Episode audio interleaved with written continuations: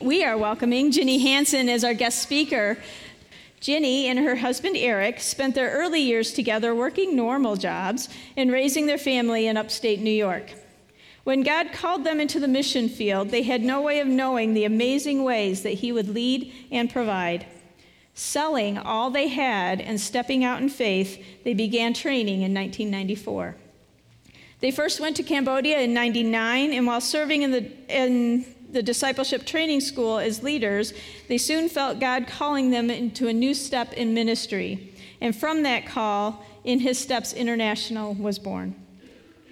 In addition to Cambodia, the Hansons minister throughout the world and in various places in the United States. The Sak Saum ministry is what we're focusing on today. Sak Saum, the Khmer word for dignity, is a program designed to help at risk and trafficked women through counseling, education, and job skills training. Women in the program receive counseling, are trained in, in, in income generating skills, receive life skills mentoring, and take part in daily devotional times. Housing and childcare are also provided for those without a safe place to stay and or um, women with young children. In addition to the women in the full time program, they also provide income and discipleship to impoverished and at risk individuals, men and women, outside of the regular program.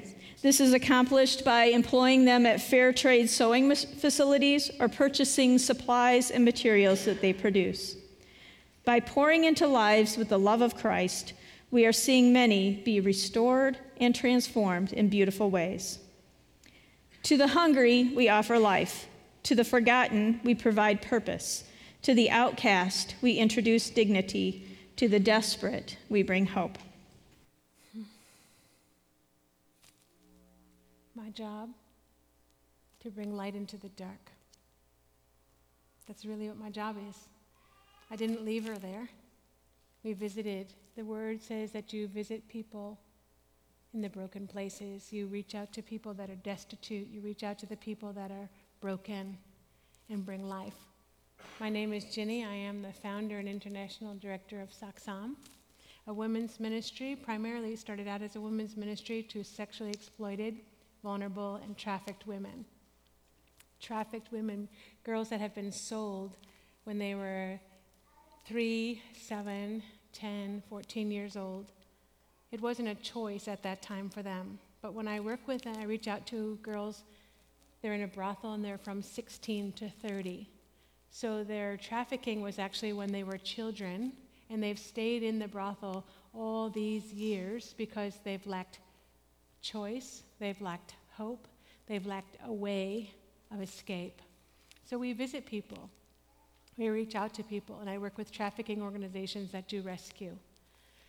I could share so many things with you. There's so many aspects of what we do.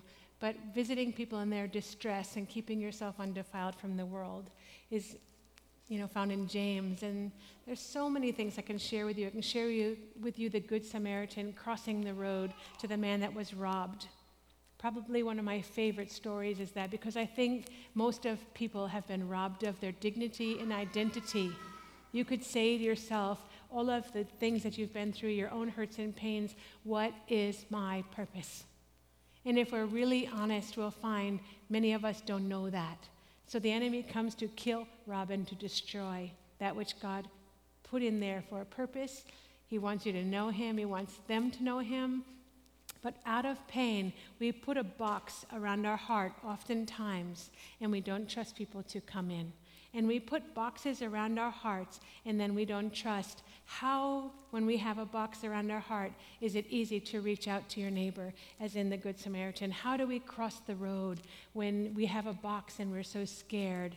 How do we reach out to those that are broken when we are broken ourselves? I was broken. I was wounded. I was robbed of identity. But God set me free. And when he set me free, I knew that there was more for me. I was a real estate broker in New York. I was very excited about reaching out to people in my community. I loved God with all of my heart, my soul, my mind, my strength when I found him because I found out first how much he loved me. And when I understood that love, then I wanted to go help others to find that kind of love. So I was reaching people in my community, reaching out locally, globally, and now I'm reaching out internationally. Cambodia has been my home for 16 years. They're Asian people, so Cambodia is below China, across from India, in a little area in Southeast Asia.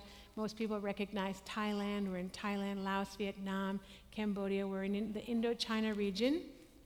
So my people are of Asian descent. When you break open a package of chopsticks, do you ever find just one chopstick inside? No, there's always two. We're created to work together. We're created to love one another. You can't just be one person. We're created to be two people. There was Adam and then there was Eve. There was two. We're not created to be alone. I hope when you look at your chopsticks that you'll remember that about yourself, that you are not created to be alone. And as, but as long as there's hurts and pains and you have a box around your heart, you'll be alone. And you can be alone in a community of people like this, or you can be alone in a brothel. If you heard what she said, I, and her English is not so easy to understand, but she said, But when all this happened, I was alone. Oftentimes, people feel alone in their pain. They feel like nobody else will understand. So I reach out to women and I bring in my own vulnerability. I bring in my own story, my own explo- exploitation, and I share with them that I understand. And I let them pour out their hearts and let them share their story and I'm not quick to give them an answer. I'm quick to build trust. I really want the people to trust that they feel free, that they feel safe, that they feel cared for, and that they feel loved. When you love someone, it's going to cost you. It's going to cost you your time, your talent, and your treasure, your reputation, your emotion. It's going to cost you everything.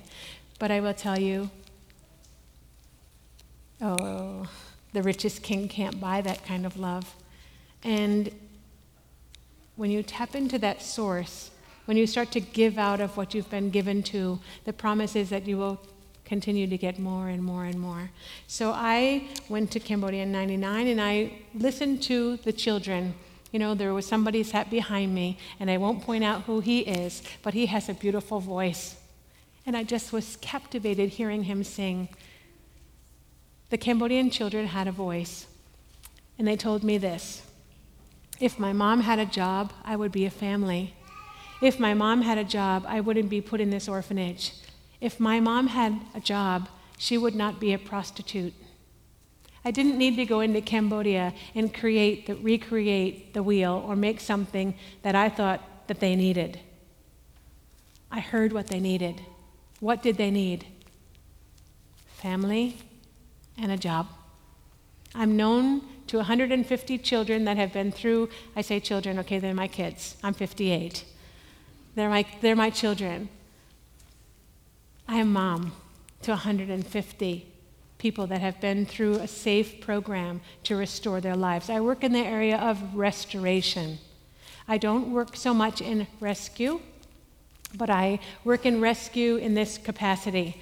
I take women in from rescue organizations that have children. So we're rescuing the child from the life that the mother has had. And I think that's rescue in itself to help change the generations, to help that child not to grow up like her mom did or her dad did, to rescue the children and make a change in their lives. So I heard the kids say, if my mom had a job, so I've done job creation. God has taken my business skill and put it in Cambodia but I was a real estate broker, and now I make garments and bags and accessories. But God will take the things that are inside of you that you think are silly, and He will use them. I used to make rabbits, stuffed rabbits at Christmas for my kids when they were little. I used to like handicraft. But before that, when I was a child, I loved treasure hunting. I would go to the dump and dig out something from the dump and know it had value. And I would go to the automobile dump and I would dig and dig and dig and try to find where's the money that's hidden in there. So I take people's lives and I look through the, the garbage and I look through all the things and I try to find the treasure because I know that it's in there. So I'm a treasure hunter by nature. That's what I love. I love doing it when I'm little, and I love doing it now. Let me tell you a story. I have a young girl came in our ministry from a rescue organization. Now we sew, and she was slow, and she c- couldn't do anything. She couldn't cut, she couldn't sew, she couldn't do much. And she sat there and she told me this I'm so slow, I'm so stupid. The only job that I'm good for is to lay down, and you know what I had to do. I didn't take much skill to do that. That's easy for me because I'm so slow. I'm so stupid. Said, You're not slow and you're not stupid. We will find who you're created to be. So I tried sewing, we tried cutting, we tried everything. And then one day I just took, I looked at her and I thought, hmm, there's something really interesting about her. And I pretty much could look at people and pull out their giftings and callings. And I saw an artistic girl there.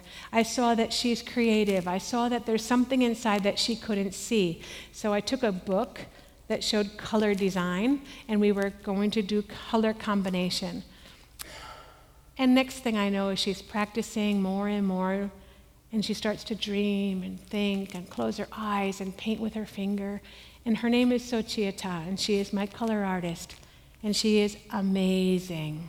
But when she came in, she didn't know who she was. She is my woman's pastor of the ministry. She grows the women. She's a counselor. She's so incredible. But she was nearly thrown away into the rubbish heap, just like everybody else, because I'm stupid, I have no purpose, I have no value, I don't know who I am. Today, she's an amazing woman. She can combine the most beautiful colors that I can't do. And she is who we say is our color artist in, in Sak Saum. So when you pick out, look, or look at a bag or something, if you see the color combinations, it's all Sochiata. And yet she came in there saying, I'm stupid, I'm worthless, I have no value. The only thing I'm good for is to lay down and do that job. But God has a purpose and a plan for her, and He called it out. And if she were to stand here today, I'd say to, to her, Sochiata, do you like your job? She'd say, I love my job. I love God. I love what I'm doing, and I'm so thankful. So I help to change lives. I help to find people's purpose and identity and value. We work with the mind, the soul, the body, the spirit, the social, the vocational, and the financial. In Good Samaritan, it says, Love God with all of your mind, your soul, and your strength, and love your neighbor. So I work with the mind, the soul, the strength.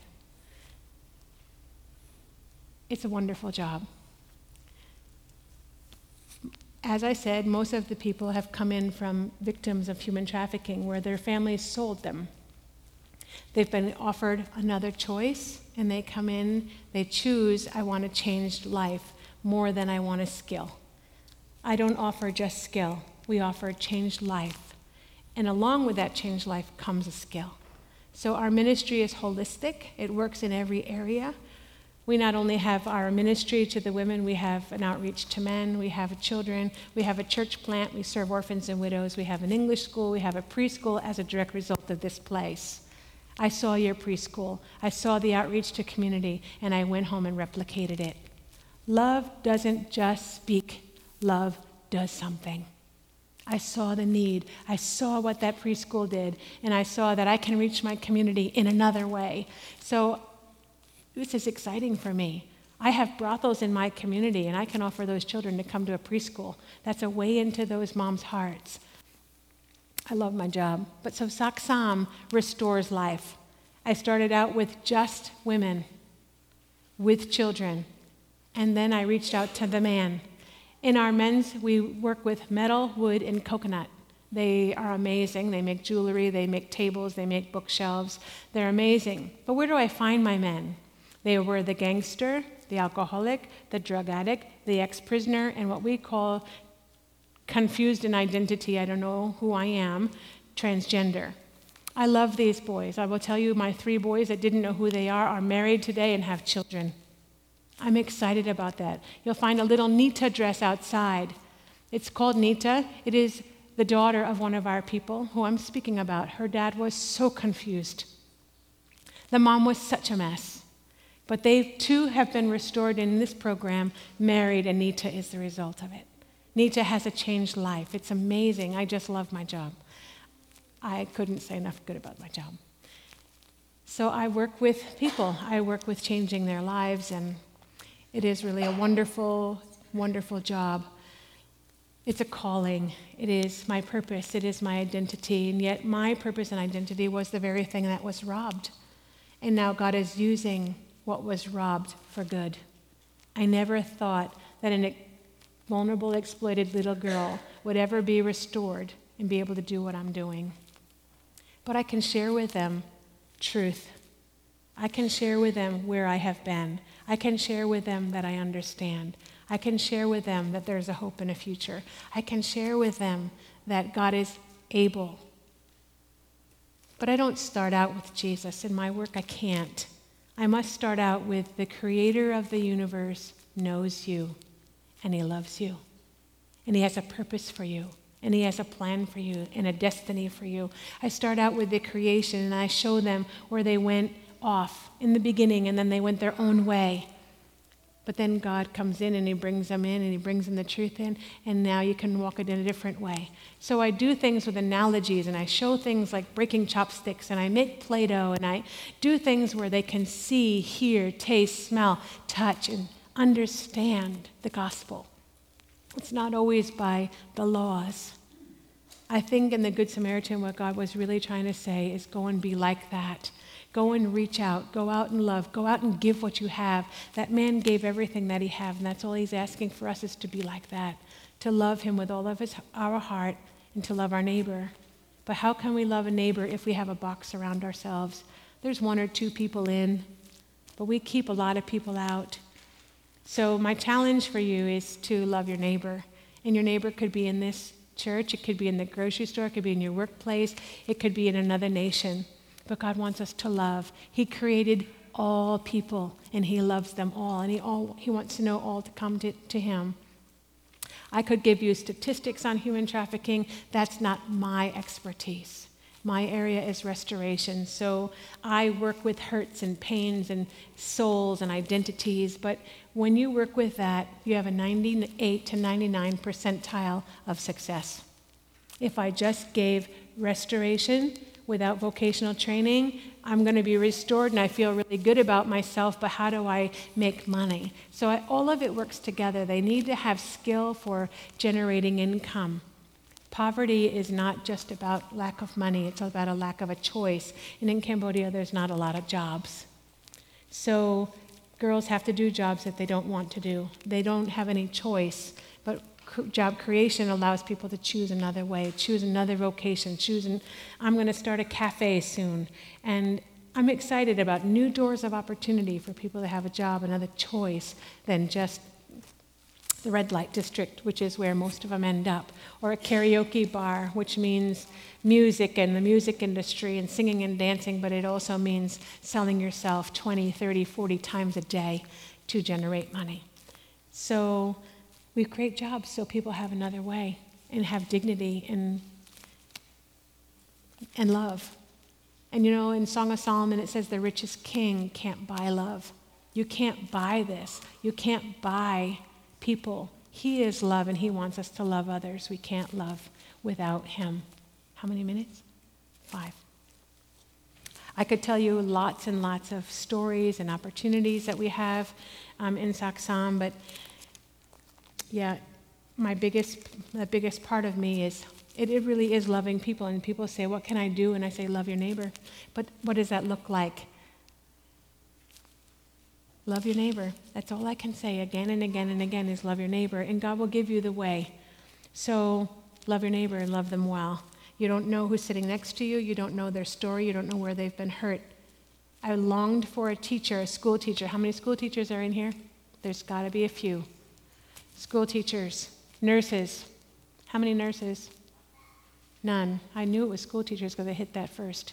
School teachers, when I was a kid, I longed. Can't you see me? Can't you hear me? Can't you help me? I longed for that. But nobody knew the indicators at that time. Now, there's some indicators that will show you what to look for with trafficking victims, with exploited victims, with abused victims. And there's indicators that kids have that they show. So your neighbors are your children in your school. They're looking for you to see, to hear what they have to say, and sometimes they don't say it with words, they say it with actions. So sometimes they don't know how to speak because they've been silenced or they've been, like I was, threatened. If you speak, I'll kill you. They're frightened, they don't know how. So you have to look for the signs. Sometimes you just see it.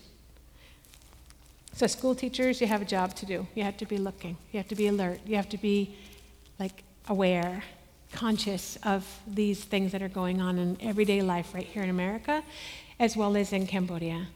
So, I am a global human trafficking restoration person. I work internationally, but I also have a heart for local. I'm just going to move our distribution of our product, our handbags, our clothing to Michigan. And my heart is to have victims of human trafficking in Michigan help pack the box, to help give back.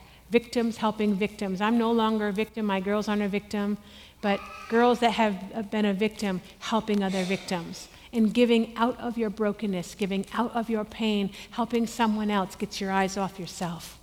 That's what that does. So I have, we're moving into the Warren area in January and I'm excited about that. So Sak Saum's coming to Michigan. And I know that you're a big area with trafficking, so we're going to make more awareness and we're going to make the enemy really angry. But we're going to bring the light and the truth and the love and set more captives free. So we have lots, I can tell you lots and lots about Sak Saum, but if you get the heartbeat and the passion of who I am, you will automatically want to know more about who, what we do. So what I do is from who I am, and what I am is what I do. There's really no separate. It's not separate. It's all together. It's just all together. I am Sak Saum. I am dignified. I am pure. I am beautiful, and so are you. It's just a Cambodian word for restored. So I restore people. So you can say to yourself, mm, I'm Sak Saum because you want to be restored. And He sees you as restored, He doesn't see you as broken. And He doesn't see as we see. We got to look with different eyes, you guys. We have to look with eyes of love, not with eyes of judgment or not with eyes of whatever we look at our neighbor with competition or envy or jealousy. We're going to need to look at eyes of love. And love is what sets the captive free. And then, yeah, so you can find more about us at saksaum.com, and Kim will tell you more about what we do.